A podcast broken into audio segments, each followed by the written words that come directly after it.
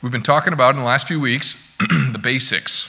We're talking about Mass, receiving Holy Communion, all that goes into it, so that we can enter more deeply into this and love the Lord more. So today we're going to talk about music.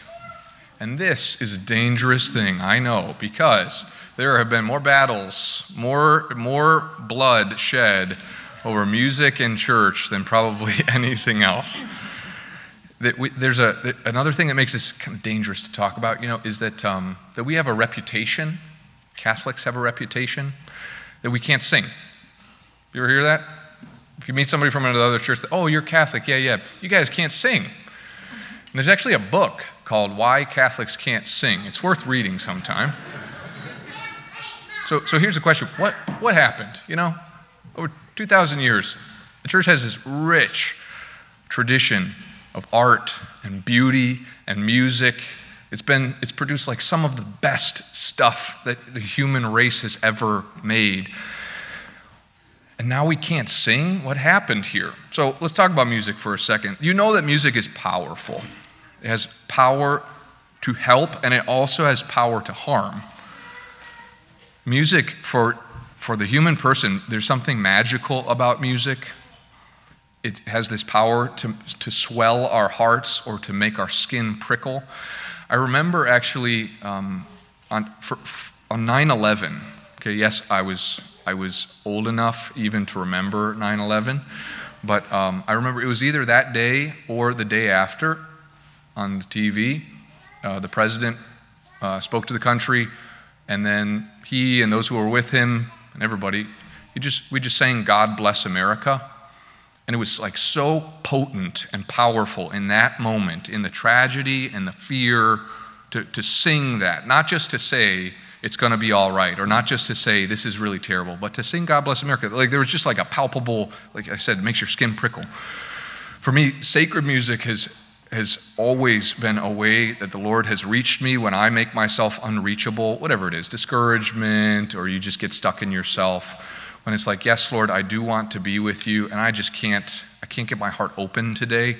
Very often, then, the Lord, either, either hearing someone else praising God or some sort of encounter with sacred music, has broken open my heart and finally allowed what the Lord had for me to come in. It, so, sacred music for me over and over has been like a healing thing. There is, you know, about St. Augustine. He's, he's one, of the, one, of the, one of the greatest saints in, in all these years of the church. Music also played this incredible role in his conversion. So, St. Augustine, growing up, he lived a life far from God, all kinds of sins, wasn't interested. And then he came to a point in his life where he investigated all these things. He started to read the scriptures, and, uh, and, and he was like, he was right on this threshold, which was the point of conversion and the point of despair for him because he, he was basically in this point when he said, I, I want to follow the Lord. I want to change. I want to leave my sins behind, and I can't. And I have tried, and they have a grip on me, and I keep going back to them, and I'm not strong enough, and I don't know what to do. So that's why it was both the point of conversion for him and the point of despair. So, in the middle of this, okay, that's the context. In the middle of this, we have this quotation from him from, his, from the Confessions of St. Augustine, and he's, he's addressing this to God. Okay, he's speaking to God when he says this. But this is what he says He says, How I wept, deeply moved by your hymns, songs, and the voices that echoed through your church. What emotion I experienced in them. Those sounds flowed into my ears, distilling truth in my heart. A feeling of devotion surged within me, and tears streamed down my face tears that did me good. What's amazing about this, okay, this is like, this is a turning point for St. Augustine, where these tears allow the Lord to come in and change him.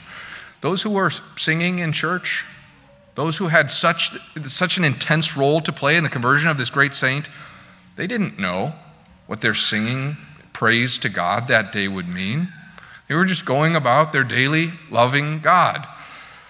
This is you know, it's an old story, but also it's, it's an everyday story. I just was told this by, um, by, by a visitor to St. Luke, somebody who goes here, had, had brought this person to adoration one day, and uh, she was talking to me afterward, and she said, Yeah, adoration was very good. Prayer time in silence, very good. But she said, What moved me, what I'm holding on to as I walk away, was at the beginning and the end how the few people who were in church very simply sang a hymn. She said there, was no, there were no instruments, or no, there, there, she said there was no performance, there was nothing fake. It was just like 15 or 20 people who sung this hymn, who sang this hymn of praise to God. And she said that the sincerity and the love in it moved me, and it was very beautiful. Music has a lot of power to do good, to help. It, it also, we know, has a lot of power to harm. If you have ever been, I don't know, have you ever been to a talent show where the, the acts are not carefully auditioned beforehand? And somebody gets up there with a piano or a guitar, and they're going at it with all their might, and it's not good. You want to run away and you're not even the one on stage. You know, you're like embarrassed for them and it disconnects you and it kind of makes you self conscious even though you're not even the one up there. It's like brutal when this happens. It, also at Mass, it's funny because if the priest makes a mistake, okay, no problem. If the server makes a mistake, okay, no problem. But when there's something, some hitch with the music, it's like jarring to us. Music is the thing that, that makes us most quickly like roll our eyes in contempt or to disconnect and withdraw and become self conscious and, and focus on ourselves rather than the Lord. Music is powerful. It has a lot of power to help and a lot, even, even power to harm. So, because of this, like, let's do something. Let's grow. Let's improve. Let's change the way that we approach music at St. Luke. We can, probably not in the short term, but over time, in a year or two of some work, of some attention to this, like the way that we sing to God, this can become your favorite part of going to Mass. It can be something that, for a visitor, inspires wonder in them, even if they don't understand what we're doing or when to stand or sit or anything like that. So, here's what the church says about music. And there's actually a lot the church says about music. The church takes it very seriously, sacred music. The church says that music in the liturgy, singing at Mass, is of very great importance. It's not an embellishment, it's not something that's like added on kind of superficially above, but the singing at Mass is an integral part of this meeting of God's children with their Father.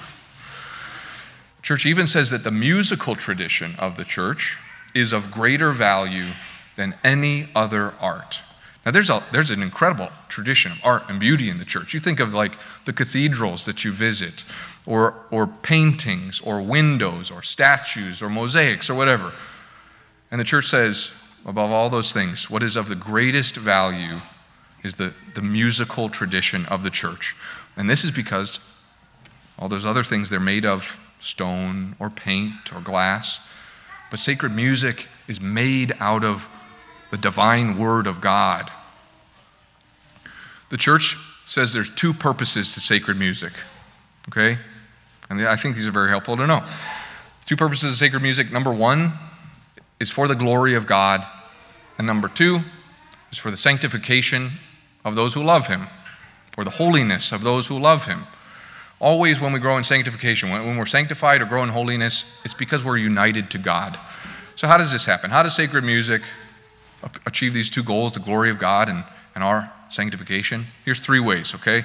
The first way is that by singing, Singing praise to God, sacred music raises our hearts. It brings delight to prayer.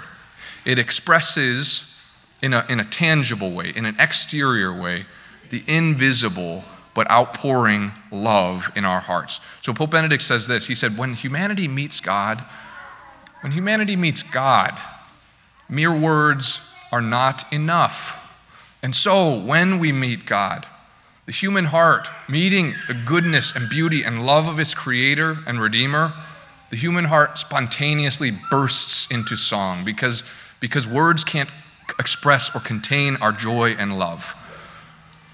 St. Augustine, that we were talking about a little earlier, he says this. He says, Singing is for the one who loves. This is why we have love songs all over the place, because it's one thing to say, I love you, but sometimes it's not enough. It doesn't express what is in our hearts.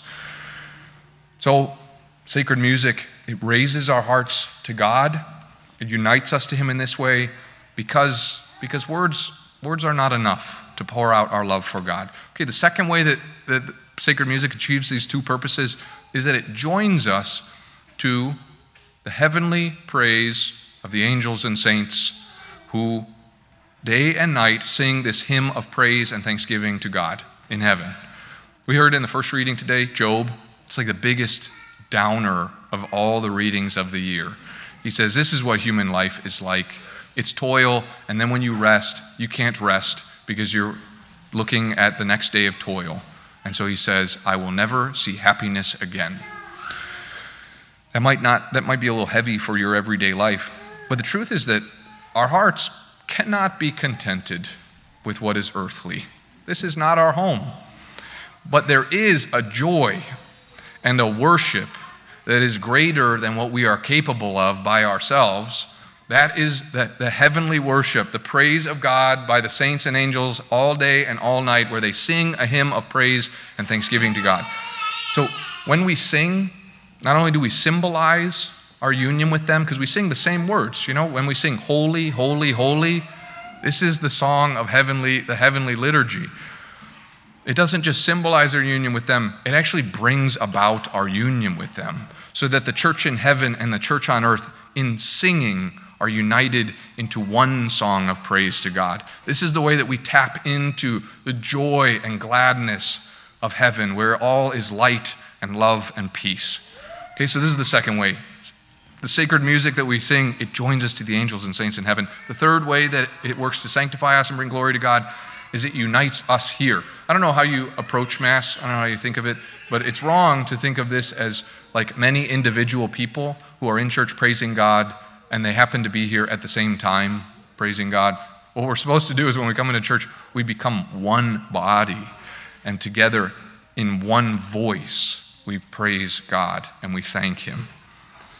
So it's sacred music that unites us together. Here's kind of a mundane example. When I was in eighth grade, I, I play violin. I was in orchestra growing up, high school, college. And in eighth grade, I was in an orchestra in Holland. And if you're a violinist, then always you have one stand and then two chairs, two violinists in it. So I'm sitting there, second violin. And my stand partner was pretty, and I had a crush on her. And it, it like, it, it brought me delight when, looking at the page, we were playing the same notes, you know? Like, I mean, I was so scared. I don't, I don't even know if I ever got her name. You know, I don't know if I ever actually talked to her. Spent like eight months sitting next to her.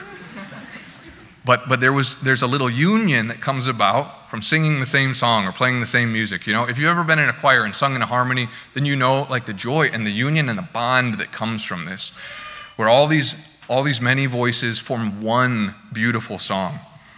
So here at St. Luke, again, this is like a long term thing. So we're just setting the stage here. There will be adjustments. We'll be learning together. You'll learn some new mass settings or hymns or different ways to sing. Shonda and I will teach you.